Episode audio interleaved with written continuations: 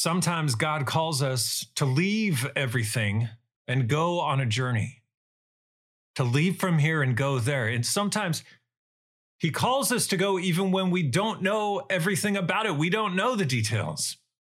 We don't even know how the mission before us is going to happen. And it's kind of like life. God calls us out of this world. He calls us to Himself. He calls us to believe, but He doesn't tell us the future of our lives. The question is will we trust Him in it? Will we follow Him even when we don't know the details? Will we follow Him when we don't know the future? And what will be the focus of the journey, of the mission? Will it even be a what, or will it be God Himself? Because whether we stay or whether we go, God is calling us to worship Him. God is on the throne you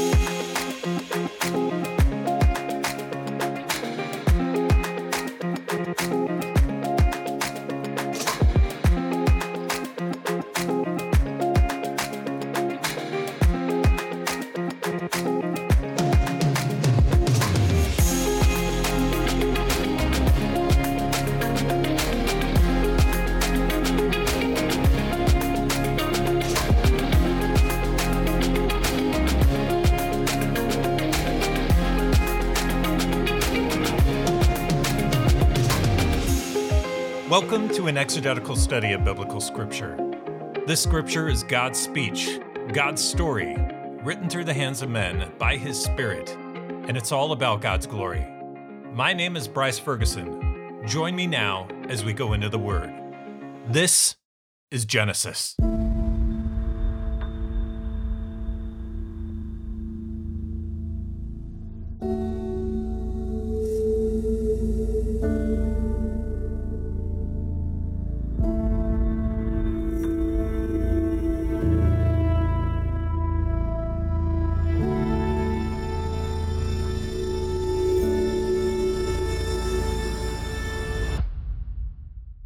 The great charge before all of us, from God to all of us, is simply to follow Him.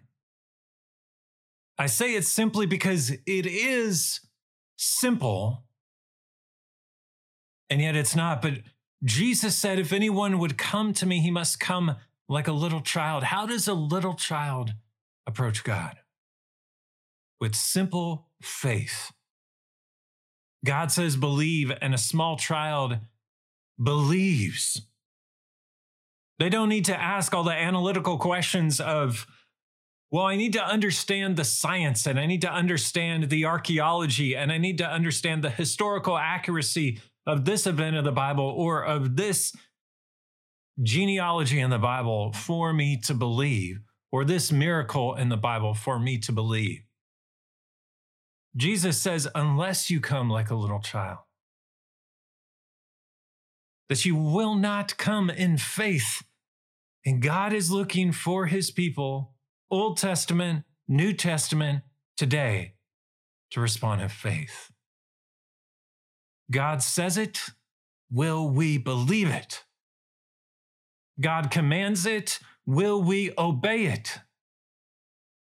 God is the one who puts it forth. Will his people respond in faith? Not because of who we are and because we are so good, because we are not good, but because of who God is and that he is good. We can respond in faith because of who he is and because he is good. Let's pray. Wonderful God, the one who is worthy of all our adoration, the one who is fully trustworthy and true, the one who has been faithful from generation to generation. Throughout the Old Testament, from genealogy to genealogy, from generation to generation, from century to century to millennium. God, you are always faithful. God, you are worthy. There is none who is worthy but you. There is none magnificent in glory but you. There is none trustworthy and true but you. May our people marvel at your greatness, marvel at your magnificence, marvel at your grace and your mercy, your forgiveness and your loving kindness. We pray this all in the name of Jesus. Amen. Please open with me to Genesis 24.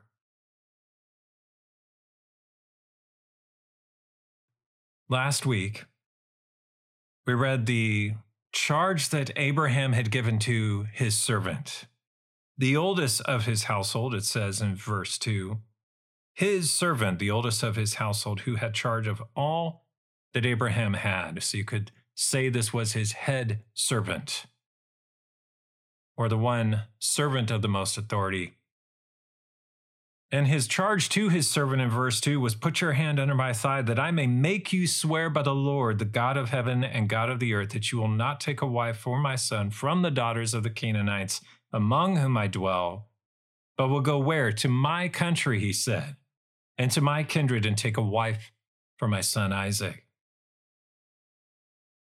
The servant had said to him in verse 5 Perhaps the woman may not be willing to follow me to this land. Must I then take your son back to the land from which you came? Which Abraham had never said.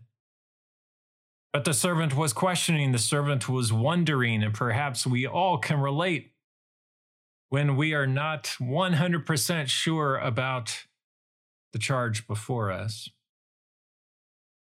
And Abraham reaffirmed in verse 6, saying to him, See to it that you do not take my son back there. Why? Because the Lord, the God of heaven, who took me from my father's house and from the land of my kindred, and who spoke to me and swore to me, To your offspring I will give this land. The charge of the covenant, the mission of the covenant, part of the mission of the covenant but definitely the parameters of the covenant, the promise of the covenant. Abraham says, God will send his angel before you, and you shall take a wife for my son from there. But if the woman is not willing to follow you, then you shall be free from this oath of mine, only you must not take my son back there. The servant was questioning, the servant was wondering.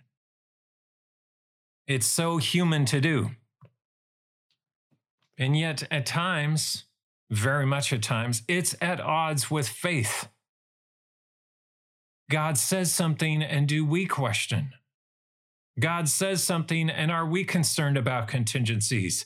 But God is definite. And Abraham here in chapter 24 is following the Lord. He is following and he is seeking after the Lord, and he has devoted his life now to the Lord, and he is concerned about the things the Lord is concerned about. He is concerned about the parameters of this covenant that the Lord came to Abraham and made with Abraham. And now we pick it up in verse 9. So the servant put his hand under the thigh of Abraham, his master, and swore to him concerning this matter. The servant had come full circle and the servant had come around to what Abraham was asking him to do. He accepts the command and he swears his allegiance to carry this out. And this is the first sign of faith acceptance. He's accepting what has been told him. Now, it's very likely that this head of household servant of Abraham's had faith but at first, he was concerned about a contingency, and now he is in agreement with Abraham and he's swearing his allegiance to carry this out. This is an accepting of the charge before him from Abraham for the benefit of Isaac, which is really for the benefit of the whole household, the benefit of the family, and an affirmation of the covenant. The whole household was of the covenant because God had said, it is the covenant of circumcision is for you Abraham and for your son Isaac and for every male born in your household, including all the servants of your household. God was making this beautiful, wonderful covenant relationship with Abraham and with his entire household. Verse 10 What does the servant do next? Then the servant took 10 of his master's camels and departed. That's a big responsibility 10 camels for one man, taking all sorts of choice gifts from his master. And he arose and went to Mesopotamia to the city of Nahor. And he made the camels kneel down outside the city by the well of water at the time of evening, the time when women go out to draw water. The servant is moved from accepting in faith to the logistical preparations and the material preparations and the animal preparations of a journey. Abraham had charged him to go on a journey for the mission of bringing back a wife for his son Isaac from the land of his kindred, the land of Mesopotamia. And now he responds in action. He sets out on the journey in action, and now, very quickly, he has already crossed approximately, again, as the scripture commentary notes, approximately 500 miles from Canaan back to Mesopotamia. And he's outside the city. Verse 12. And he said, A marked change here. And he, he said, the servant said, O Lord, God of my master Abraham, please grant me success today and show steadfast love to my master Abraham. The servants praying. This is the first time we see this. The servant is evoking faith through prayer. Again, perhaps he was a praying man. We don't have this recorded. What we do have recorded starts right here. O Lord, he acknowledges God for who he is. O Lord, God of my master Abraham. He knows that God has made a covenant with Abraham. He knows that this covenant extends to Abraham's household, which includes him. And then what does he say? Please grant me success today. He asks for God's blessing on the mission. He asks for God's provision. He is not seeking to do it of his own will or his own volition. He's asking for God to provide. And it's not just for the reason so that the servant can have success, but why? It's because of the covenant. He says, to show steadfast love to my master Abraham. The covenant, the family line of the covenant. The servant continues in his prayer in verse 13, stating a running transcript of what is taking place at the moment where he's standing. He says, Behold, I am standing by the spring of water, and the daughters of the men of the city are coming out to draw water. Verse 14, let the young woman to whom I say, look at this. He starts with the word let. He's asking God to make it clear to him who it is that would be the one for Isaac, the one whom the servant should approach on the topic, the one whom the servant should present the living testimony, the story of Abraham's family, and about the man Isaac. He says the word let, perhaps presuming upon the, the will of the Lord, but he asks God with an imperative. It's not aggressive, but it is assertive. Let, let the young woman to whom I shall say, Please let down your jar that I may drink. And who shall say, Drink, and I will water your camels. Let her be the one whom you have appointed for your servant Isaac. And by this I shall know that you have shown steadfast love to my master. The servant asks God for a certain response from the one, the right one, the one that God chooses for Isaac. And not even that she would proactively reach out to him for the unfolding, for the conversation, but from let. The servant now says that he would initiate the encounter. The young woman to whom I shall say, Please let down your jar that I may drink. Also, the servant leading the conversation, but he's also holding back from what would be his responsibility because he himself was a servant. And in his traveling party, he was he is the only one mentioned. Therefore, we can assume that it was one man, the servant, traveling with 10 camels.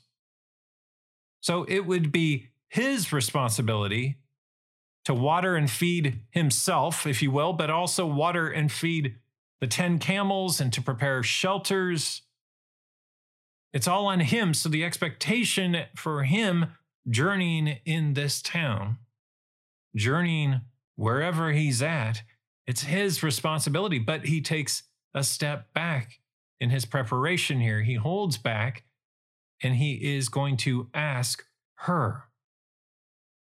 And what is going to be her response as he presents it? She to whom shall say, in response, Drink for him, and I will water your camels. Yes, it may have been custom in the city of Nahor for the young women, it says here, the daughters of the men of the city to go out to draw water in the evening, to not just to draw water for their own families, but to also show hospitality to strangers. But we don't know. But because of the servant's prayer and the way he articulates this request to God, it is my guess that while it was custom for the young women to come out in the evening to gather water for their own families, it was actually not common for abounding hospitality to be shown above that unto strangers.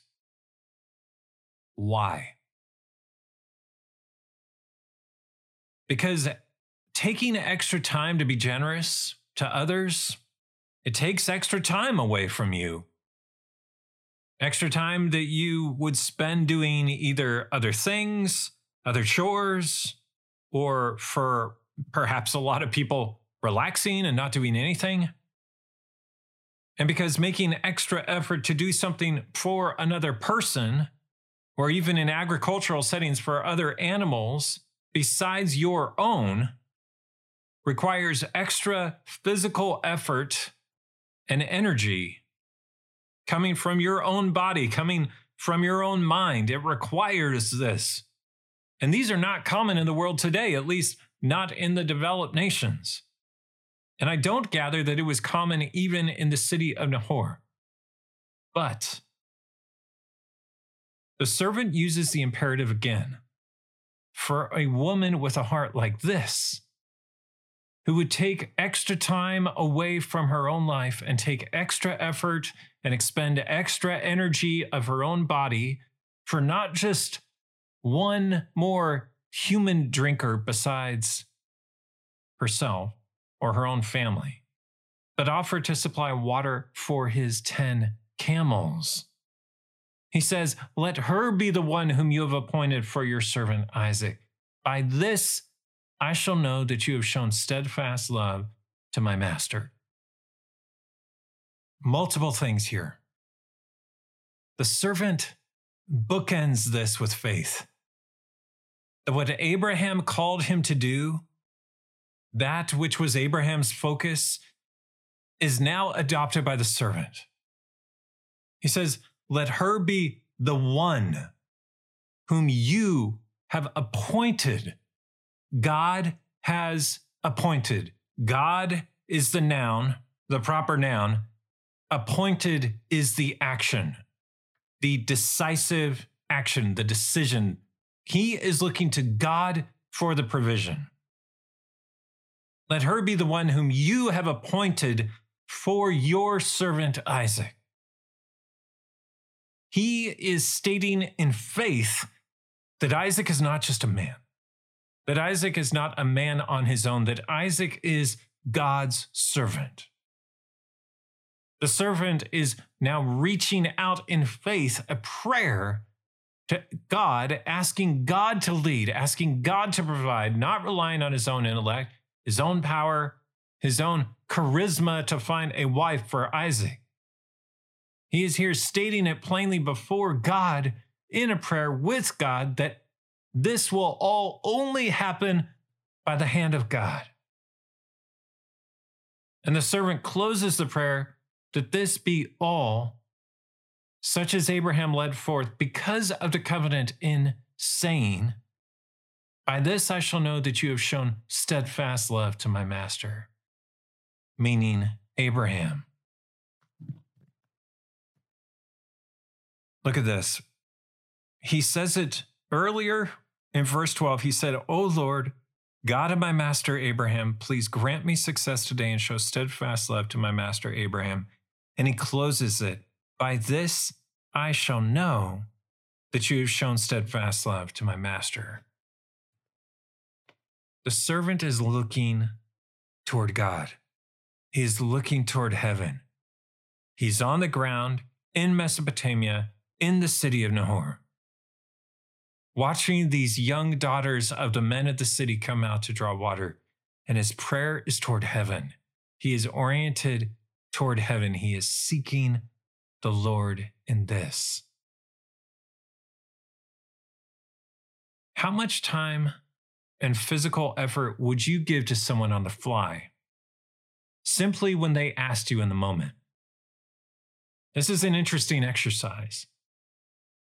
Say you didn't plan to set aside extra time in your day, it never is when it's a spontaneous request. You didn't have it on your schedule for a grueling workout that day that would utterly exhaust you physically if you were even able to carry it out.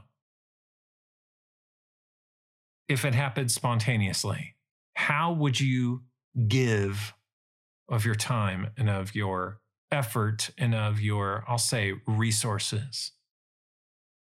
Look at what this servant was asking for a young woman to do.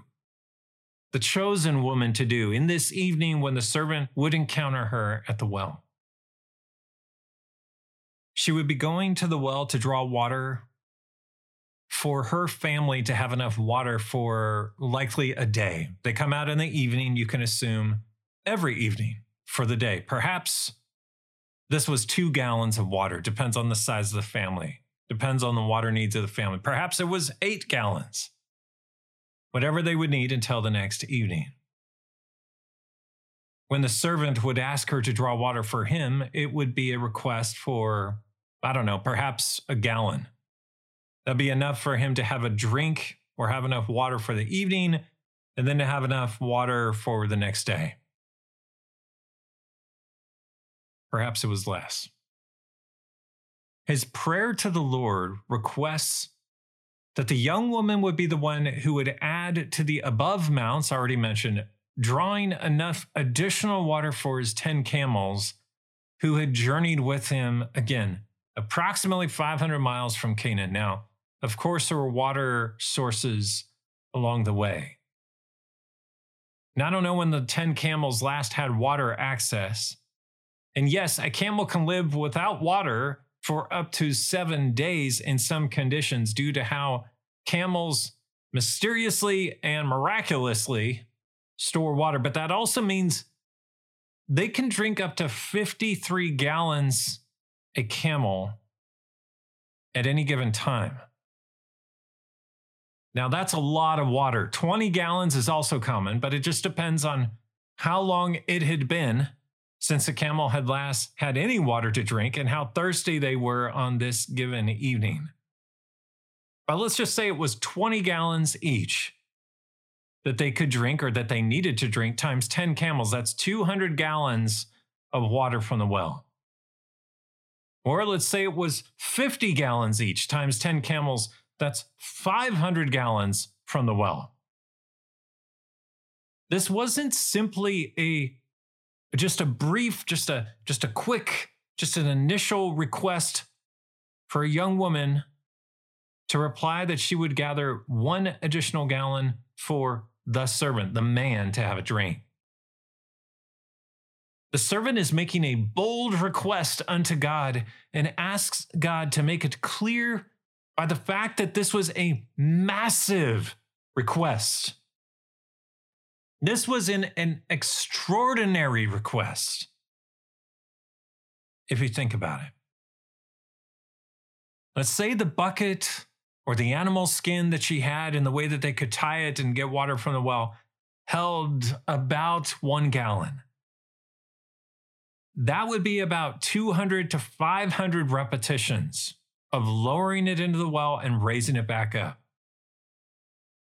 Let's say it was up to a three gallon size bucket. That would still be 67 to maybe three times that repetitions. And you might think that lowering a bucket and raising it back up into a well a few times is easy. And I would probably agree with you, but it takes a lot of time probably an hour or two and a lot of strength to do this 70 up to 200 or more times. And this would say not just something about this young woman, this would testify to something fascinatingly unique and godly about her. Someone who sees generosity to a great extent, not to a common extent. Someone who sees hospitality as something that is a gift on any given day that she is more than eager to give. Because there is something inside of her that loves generosity, that is compelling her to be generous, that sees the great value in giving of herself, giving of her time. That her life on earth is not about her, that her life on earth is not about her making decisions for her so that she can be most comfortable, that she can rest on her laurels, that she has worked so hard that she deserves rest, that she deserves comfort, that she deserves things, material possessions, whatever it is. There is something unique in her. There is something quite godly in this type of mentality and willingness to give of yourself for another person, to give of yourself for others of God's creation. And by that I mean the 10 camels, but namely the servant. There is something abounding in generosity. There's something abounding in grace. We talk about grace in our culture. We talk about someone who has grace and perhaps that means, or if you watch movies, or at least from a bygone era, you would say that that person has grace because they they have their chin high. And perhaps they walk around with such etiquette, or they're so esteemed, or they're so illustrious. So, so therefore, they're of the elite, or therefore they have such grace because they have they abide to so many customs. No, no, no. Let's look at it from a biblical example of grace. God created the heavens and the earth. God created the greater light to govern the day and the lesser light to govern the night, the sun and the moon and the stars. He creates atmosphere and he creates oceans. He creates the land, the dry land. He creates vegetation and animal life. And he gives these unto man for food. Every green plant for food, it says. And then later after the flood, he says, every living creature for food. God is abundantly generous toward mankind. God sees this great evil in mankind. We've already read about part of it in Genesis up to this point, and then we only see the sin problem continue from Genesis, the middle part of Genesis that we're in now, forward throughout the Bible. Why? Because all have sinned and fallen short of the glory of God. And God, in his great generosity, God, in his great grace and mercy and loving kindness, sends his son, Jesus Christ, to earth to be born of a virgin in a stable, to live a poor and a humble life, pointing us to the Father, showing us what a life of worship unto God looks like, showing us what it means to be gracious and to be merciful and to love other people regardless of how much they're worth financially regardless of whether they are quote unquote beautiful physically or not, regardless of whether they are cultured or not, regardless of if they have economic or social status or not. Jesus showed us how to love all people the same. This is a gracious God. In his great love for us, he came to earth for us. In his great love for us, he lived a godly and perfect life for us in humility, showing us how to love each other, regardless of skin color, race, language, creed, all the categories, and showed us how to love God the Father. showed us how to choose God the Father over choosing ourselves, showing us how it is better to love and be generous unto other people rather than love and be generous, if you will, unto ourselves, which is not really generosity, it's selfishness, which is the opposite of generosity. We see in the prayer of the servant we see a prayer focused in faith unto God. Some would say that he presumes upon the will of God a bit here, and perhaps that he does, but his focus is unto the Lord. And if it is the Lord's will, then it will be done. And Abraham's focus is the Lord here, and he is praying that it is the Lord's will because he does not want to take a wife for his son Isaac from the Canaanites because they are not believers. They don't have the same value set. He wants to be from his family and he sends a servant. The servant goes in faith. The servant sees the women coming out to the well and the servant prays an extravagant and bold prayer. And what happens next? As a servant is focused in faith, as a servant is there, but he's looking heavenward in faith. What happens next? A woman approaches the well. And we'll read about that next week. Let's pray. Great and great God, the one full of grace and mercy love, and truth. You are the one who has shown us grace. You are the one who has shown us not just minimal grace, not just a portion of grace, but, oh God, you have shown us abundant grace. You are the standard. You are the example. You show us how to live. Jesus, you have shown us how to walk on this earth in faith. You have shown us how to walk on this earth in humility before God. You have shown us how to walk on this earth in the obedience to God and to glorify God.